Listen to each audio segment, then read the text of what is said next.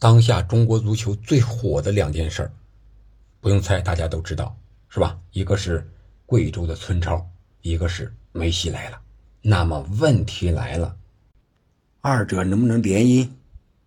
梅西来了，能去贵州踢一场村超吗？我想，从主办方的角度来看，那肯定是 no，对吧？因为没有行程安排，再一个安全的考虑，肯定不会。那么，我们的村超能不能喊他一句，是吧？梅西来贵州吧，那不是邀请范志毅了吗？那前亚洲的足球先生可以，那世界足球先生不能吗？我想这个事在人为，只要敢去想，就能办得成。但是。我觉得这件事儿大概率是不成，为什么？因为梅西是怎么来的，是吧？村超是怎么回事咱们先捋一捋。那贵州村超呢，可不是今年火了就是今年办的，它有一个非常浓厚的历史传统。据说是在一九四几年，这个时候啊，广西大学迁入到了榕江县，然后从这个大学里边一点一点的。从学生踢足球，从校内踢足球，啊，一点一点踢到校外，踢到社会上，我觉得这个就是一个足球发展浓厚群众基础的过程。你像国外，是吧？英国是现代足球的发源地，它一开始也是从公学里边一点一点发展起来的啊，制定规则，是吧？剑桥规则，然后又到社会上各个职业。你看现在的村超，这个职业有。司机、挖掘机司机，有理发师，有个体户，还有特警、警察机关、企事业单位的人。哎，这个就是一个社会现象，说明足球融入了社会。有一句话不是说的好吗？叫“社会大球场，球场小社会”，对吧？你要想这个地方足球发展的好，哎，那你就这社会上人人人都得喜欢他，才能有这个群众基础，把这个村超办起来。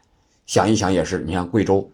啊，前段时间那个村 BA，现在又有了村超，是吧？足球，我查了一下啊，大家也可以到网上自己去查一查，这些信息不难找到。啊，很早以前，从四十年代开始到现在，啊，五六十年代、八十年代，一直一直的就有这个贵州这个榕江足球队参加黔东南这个比赛，获得冠军、亚军、季军呀，次数还不少。以前也新闻上报道过，八十年代还曾经流行过一句口号，什么呢？要想找工作不愁，就要会踢足球。说明足球在这个社会，在这个榕江这个地区，它还是有很重的分量的。至少这足球成了找工作的一个敲门砖。说白了，领导喜欢了，对不对？领导说啊，你会踢球，那你来我这儿吧。我们这今年转业的一个。或一块转业的一个海军是吧？人家去了这个一个单位，那个领导就喜欢足球，天天拉着他去踢踢球去，安排了一个不错的岗位职位。我觉得这个有很大的关系，这个对底下的人喜欢踢球、爱上踢球有很好的一个引领的示范的作用。虽然说不是很正面嘛，但是我觉得也不是什么带坏的地方，对不对？这是。村超，其他的细节的东西，大家到网上可以查一查。我觉得最重要的一点，那就是它的体育的育人功能，再加上开放式、共享式，融入社会，这是造就了现在火爆全网的村超。据说中国足协想去调研，这球迷不干了，可别去，可别去，对吧？大家都知道什么意思，你懂我懂，大家都懂。而榕江这个地方呢，除了足球之外，体育还有体操啊，也是非常的厉害，培养过很多世界冠军啊，像什么肖沙呀，什么刘荣兵呀，是吧？都被评为这个荣誉村长了。你想一想，这是体育带动这个当地的经济的发展，反过来经济发展又回馈给体育，这不是很好的事情吗？但是中国足球为什么做不到呢？那咱们就来到。梅西这个事情上，梅西来了之后，我们看他经历过一些事情，我总结了四个好。从主办方角度讲，门票越贵越好，对不对？从一开始的几千上万啊，到最终的啊最贵是四千八吧，然后黄牛要炒是吧？炒到你至少得加两千，然后最便宜的也得大几百，是这么一个门票。但是，一第一次售票就一下子全没了，说明中国球迷的基础是没有任何问题的。第二个好就是遮挡越严越好，我们可以在网上看到好多的信息啊，梅西好多的所有的线下的活动全部取消，包括踩场训练都取消了。来到北京，来到中国，啊，落地之后签证不合格，等了两个多小时。重新办理签证，然后到酒店之后出不来屋，一出来屋，啊，可能就被球迷围堵。出于安全的考虑，出于独家的考虑，所以说主办方不让梅西露脸，在车上啊和球迷打个招呼不行，把帘子给我拉上。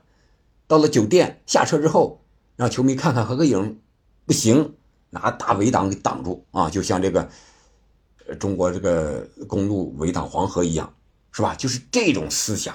封闭，啊，第三个就是活动越少越好。刚才讲了，所有的线下活动取消，线上活动都干什么？那就是第四个好，赚钱越多越好，都是卖酒的，是吧？直播带货的，和足球一点关系都没有。刚才我讲了，能不能到贵州踢一场村超？你可别想了，你心也忒大了。球王来了，连球都不让带。对不对？你看这么长时间梅西碰球了吗？就去球场上坐了那么一下，高高兴兴的。其他时候，在屋里要么接受采访，要么等待着被组织方安排各种活动，反正就是不让你碰球，不让你聊球。这就是我想中国足球的一种悲哀。本来足球是很开放的，需要开放，然后达到这种共同繁荣。共同进步的这么一个目的，但是梅西来了呢，球王来了呢，你不安排这个和球迷是吧一块踢场球啊？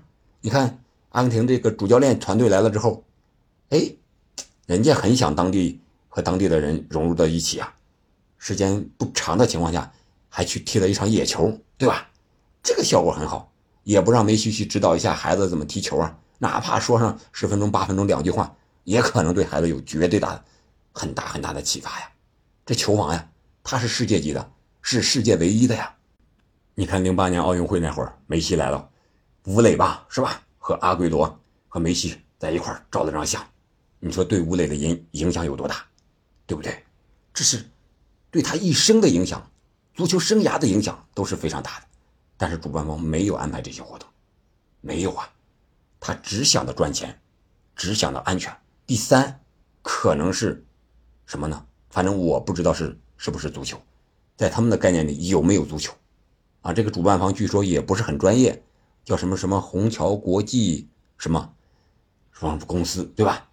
我家门口有一个虹桥国际家具城，哎，让我一下子想到这儿了。